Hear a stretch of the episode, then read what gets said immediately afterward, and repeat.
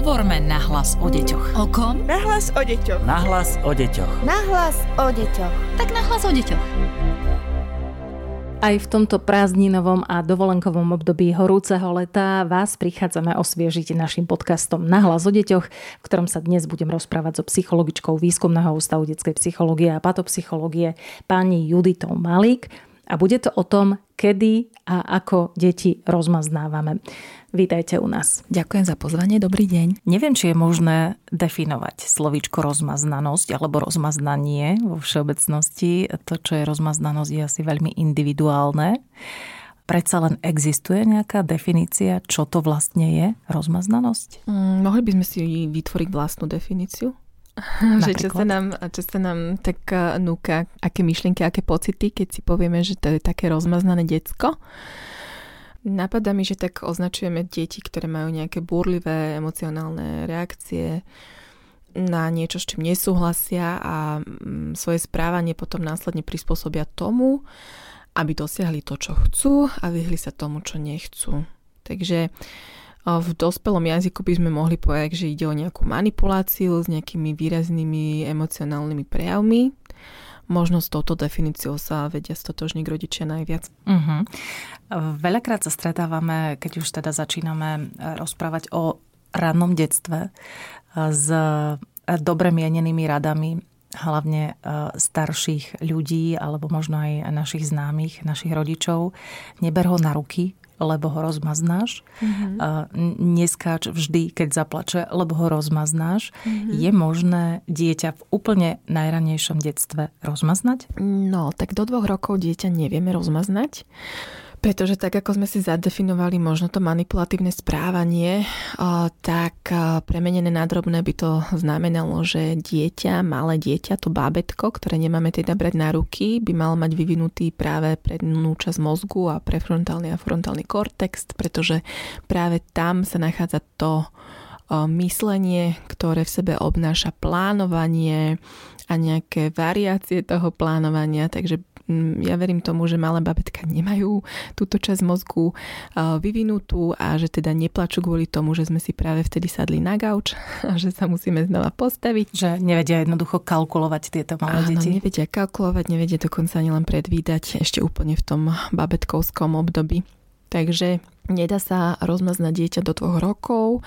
To, že berieme deti na ruky a to, že teda skáčeme tak, ako oni naozaj potrebujú, e, sú len známky toho, že sa snažíme o bezpečnú vzťahovú väzbu a tým našim predvídateľným správaním hovoríme dieťaťu, že si vítaný na tomto svete, milujem ťa, chcem sa o teba starať a učíme ho tým vnímať, že keď e, my sme pre neho bezpečná osoba, tak aj svet okolo neho bude bezpečný, aby sa ho nemusel báť a mohol vytvárať bezpečné väzby aj s inými ľuďmi v jeho okolí. A kedy už teda rozmaznávame? Od tých dvoch rokov? Asi by som ešte potrebovala vniesť aj takú informáciu, že vždy, keď hovoríme o nejakom rozmaznanom dieťati, alebo teda počujete od mamičiek, ako sa stiažuje, že to, to je také rozmaznané to decko, že neviem, čo s tým mám robiť. A tak sa pristavme najprv pri tej reakcii, že ako také rozmaznané decko v očiach rodičov a starých rodičov a všetkých ostatných e, ľudí vzniklo. A môžeme tak predpokladať, že to je práve o tom, že rodičia sa často boja plaču detí alebo takého úsedavého plaču, dlhotrvajúceho, alebo nejakých výrazných emócií, pretože je to jednoducho pre rodiče nepríjemné, alebo nám nabiehajú vlastné strachy z toho, že som zlý rodič, neviem si utešiť dieťa, alebo chcem predchádzať k tomu, aby sa zase kvôli niečomu rozplakal, ešte k tomu na verejnosti, pretože budem za zlú matku alebo mne naši nikdy nedopriali takú peknú babiku a teraz to vynahradím tomu dieťaťu a dám mu všetko, čo chce aj čo nechce, pretože tak si cítim ten nejaký komplex toho, že ja doprajem tomu svojmu dieťaťu. Čiže tam náražeme práve na taký ten komplex e, toho, že musím si byť vedomá, aká som ja ako matka, aký som ja ako otec a čo to pre mňa znamená byť dobrá matka. V téme vzťahovej väzby sa vyskytuje pojem dosť dobrá matka. Uh-huh. Že, že stačí byť dosť dobrá matka, nemusíš byť perfektná, stačí, keď si dosť dobrá. Áno, mali sme už tom aj podcast, že stačí byť dosť dobrým rodičom, že to je niekedy možno aj viac, ako byť úplne perfektným. Áno, pretože snahe o perfekcionizmus sa proste dopúšťate tým viac chýb, ktoré ste predtým prehliadali, pretože váš cieľ bol presne naplniť perfektnú matku, uh-huh. ale práve tá cesta, ako sa tou dosť dobrou matkou stávame, je to, čo definuje náš vzťah či už k sebe alebo k dieťaťu. Takže keď budete na budúce počuť to, že to detské je strašne rozmaznané, tak si môžete mm, ešte povedať tú druhú vetu, že asi tam bude nejaký buď strach, z toho, že odmietnúť dieťa alebo nedopriať tomu dieťaťu alebo vysvetľovať mu alebo vyhnúť sa nejakému konfliktu na verejnosti, že bude tam asi niečo spojené s tým strachom a s nedostatkom.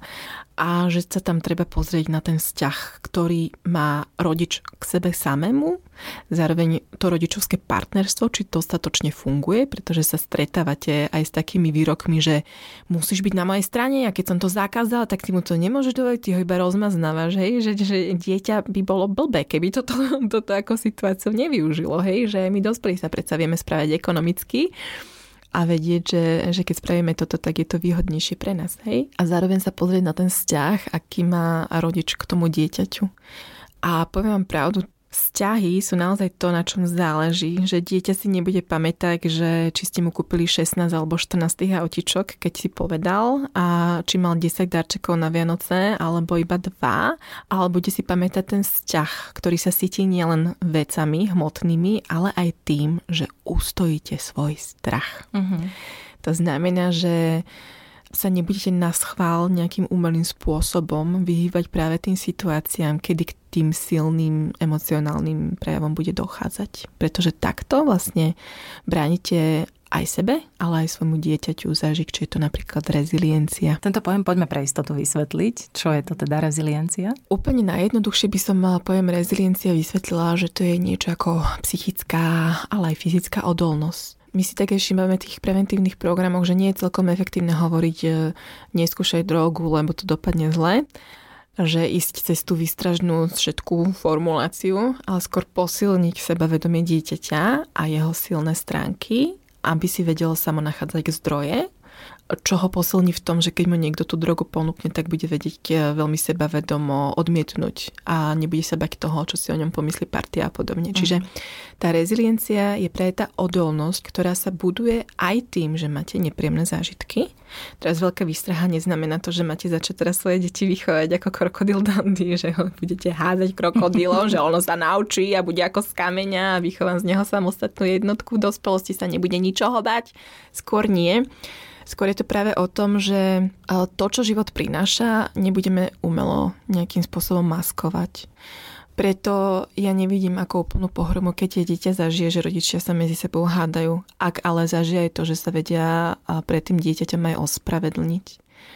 A dieťa musí byť zvyknuté aj na to, že konflikty jednoducho sú, ale sa dejú aj z toho dôvodu, že dvom ľuďom na niečom veľmi záleží a nevedia sa na tom zhodnúť, ale sú ochotní dopustiť sa aj niečo ako ospravedlnenie, hľadanie kompromisu a budovanie toho vzťahu niečím iným. Uh-huh. Takže všetko, čo život prináša, nám môže síce v nejakých momentoch priniesť aj veľkú obavu z toho, že ako to dieťa na to bude reagovať, ale bohužiaľ to potom prináša ten druhý extrém, kedy to dieťa sa napríklad nedozvie, že mu zomrel škrečok, hej, a že už má 15. náhradu za toho zomretého.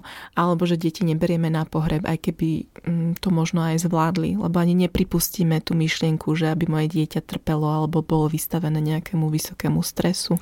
Z toho všetkého mi vychádza, že dieťa teda potrebuje v živote prekážky a asi nie je dobré, keď mu odstraňujeme zo života také tie stresové situácie, lebo aj tým ho môžeme prakticky rozmaznávať rozprávať. Ja by som asi pripomenula, že stres už má síce automatickú nejakú negatívnu konotáciu, ale my poznáme aj ten dobrý stres, ktorý potrebujeme zažívať, pretože keby sme žili v živote bez stresu, asi by sme nemali veľkú motiváciu niečo so svojím životom robiť alebo klásiť nejaké ciele a dosahovať ich nejakou systematickou a systematickou prácou. Alebo to poviem aj takým spôsobom, že aj keď vy by ste sa neviem ako snažili a do určitého veku by ste možno ochránili naozaj vaše dieťa od nepríjemných situácií, tak môže byť veľmi prekvapené, keď už v jeho živote vy ako rodičia nebudete, alebo bude musieť odísť do iného sociálneho zázemia, či už obyčajnej škôlke, alebo škole, alebo na vysokej škole, že, že sú to práve tí ľudia, ktorí sú veľmi stratení, pretože nerozumejú konfliktom v medziludských vzťahoch, pretože nerozumejú, že nemôžu mať všetko, čo chcú, pretože nerozumejú, že vo svete sa deje niečo ako šikana a manipulácia a že svet vie byť aj krutý. A teraz nechcem znieť, že ja som krutá, ale my ako keby sa snažíme našim deťom pretlačiť nejakú vidinu spravodlivého sveta a ja potom počúvam ambulancii, že ale ten život nie je fér. Uh-huh. A ja sa pýtam, a vy ste si mysleli, že je, hej? Lebo, lebo nie je. A potom sme vychovávaní v nejakých blúdoch o tom, že keď som dostatočne dobrý a dostatočne snaživý, tak sa mi to predsa podarí. A ja mám novinku, no nemusí sa. Nemusí sa, hej, lebo niekedy to nie je o tom, že aký si šikovný a zručný, ale o tom, že ako sa v ten deň niekto iný vyspal. Takže na toto všetko treba už pripravovať naše deti? No to je to, že my si to ani nemusíme uvedomovať, ale toto sú veľmi prirodzené veci. Uh-huh. Už len tým, že sa ráno zobudíte a boli vás hlava, tak máte právo povedať dieťaťu, že tak dneska sa s tebou nebudeme hrať na hudobné nástroje. Áno. A je to úplne v poriadku. A viete, čo, čo ešte v poriadku? Keď to dieťa nepríjme. Aj to je v poriadku. Lebo proste musí, pretože ho takto učíme, že, že človek je proste niekedy viac než len to, čo ty chceš aktuálne. Učíme ho tým um, vedieť rozlišiť, čo je to, čo potrebujem a to je to niekedy iné, to, čo naozaj chcem. Hej? Že niekedy potrebujeme veci, ktoré nechceme zažiť, ale potrebujeme ich zažiť. Učíme ich, že mm, musia byť aj ohľadúplní vo vzťahoch a učíme ich aj tým, že musia byť dokonca trpezliví. Uh-huh. Učíme ich, čo je to slub a prečo majú sluby váhu a čo sa teda deje, keď ten slub nevieme dodržať. Učíme ich tomu, že si aj ono má klas nejaké ciele a skúšať ich naplňať a podobne. Vráťme sa späť k rozmaznávaniu. Poďme teda trošku rozmaznávať, ak sa to tak dá povedať. Keď povieme dieťaťu, že ty si taký rozmaznaný, tak ono podľa mňa vôbec nerozumie, že o čom rozprávame. Ako sa prejavuje rozmaznané dieťa? Má to nejaké prejavy, eh, ktoré sa dajú dať do tej definície, do tej škatulky? Ešte by som doplnila, že keď poviete dieťaťu, že je rozmaznané, možno nebude vedieť, že čo to znamená, ale určite sa urazí. Uh-huh. Pretože to slovo už je tak v tej spoločnosti zakomponované, že to je niečo zlé, že sa naozaj bude hambiť za to. A vieme, že pocit hamby je veľmi nepríjemný, takže dieťa sa mu chce vyhnúť. A ako sa také dieťa prejavuje? Asi to, čo sme si povedali na začiatku podcastu, že, že môžeme očakávať, že to je práve to dieťa, ktoré má tie silné emocionálne prejavy. A či už si to teraz predstavíme tak, že sa hodí niekde v obchode o zem, alebo že začne veľmi vykrikovať, alebo veľmi dlho a až tak afektovane, alebo umelo plakať. To všetko je niečo, čomu sa teda rodič chce vyhnúť a vyhýba sa to práve tak, že tomu dieťaťu radšej dá to, čo to dieťa chce. Ak sa dieťa stále dožaduje chválenia a pochvaly, je rozmaznané? Toto je dôvod, prečo tak často ste už možno počuli to odporúčanie, že nechváli, že ty si šikovný, ty si pekný a ty si múdry, pretože tým vlastne pripisujete nejaké charakteristiky a vlastnosti dieťaťu, ktoré sú veľmi abstraktné a potom sa dieťa môže čudovať, a nemusí chápať tomu posolstvu, čo ste tým chceli povedať, že keď bol šikovný, keď vedel zrátať jeden príklad, prečo nie je rovnako šikovný, keď vie nakresliť nejaký obrázok alebo rozbiť nejaké hodinky. A to je tá rada, ktorú ste už teda asi aj počuli, že chváliť to, čo dieťa vytvorilo. Aby on bol ten, čo si pripíše to, na čo môže byť hrdý a pyšný. Takže nechválime krásny obrázok, a že je teda to dieťa šikovné, ale pozrieme sa na obrázok a chválime ten čin, ktorý dieťa vykonalo. Že, ale vidím, že si si dal záležať s tým obrázkom. Aha. A ty si tam použil niekoľko farieb hneď, ty si to mal také premyslené. A to dieťa z našej reakcie pochopí, že aha, takže ja som si na tom dal záležať a, a ono to celkom dobre dopadlo a pozri sa na ten obrázok, že áno, mne sa páči. A už je to niečo iné, ako keď povieme, že mm, šikovný, že, že, že keď tomu takto dieťa prichádza, tak sa potom môže stať v nejakom momente otrokom takéhoto chválenia. Takže bude robiť veci, aby bol znova ten dobrý chlapček. Mm-hmm. Aby to bolo to poslušné dievčatko. Ale nebude vedieť um, si same dať to uznanie za to, že niečo spravilo a že si s tým dalo napríklad teda záležať, alebo že to malo teda premyslené, alebo že to tak vyčinčalo naozaj rôznymi farbami. A to je asi to, čo by sme my ako rodičia chceli, že aby to dieťa malo svoju sebahodnotu a bolo sebavedomé. To znamená, ja som si vedomá toho, čo viem a aj toho, čo neviem a viem s tým žiť. A nie, že ja som dobrá, lebo moja mama alebo učiteľ alebo telocvikár mi povedal, že som dobrá. Hovorí psychologička Judita Malík z Výskumného ústavu detskej psychológie a patopsychológie. Veľmi pekne ďakujeme za váš čas a za vašu návštevu v štúdiu. Ďakujem aj ja. Podcast Nahlas o deťoch realizujeme v rámci národného projektu štandardizáciou systému poradenstva a prevencie k inklúzii a úspešnosti na trhu práce. Projekt sa realizuje vďaka podpore z Európskeho sociálneho fondu a Európskeho fondu regionálneho rozvoja v rámci operačného programu Ľudské zdroje. Hovorme nahlas o deťoch. O kom? Nahlas o deťoch. Nahlas o deťoch. Nahlas o deťoch. Tak nahlas o deťoch.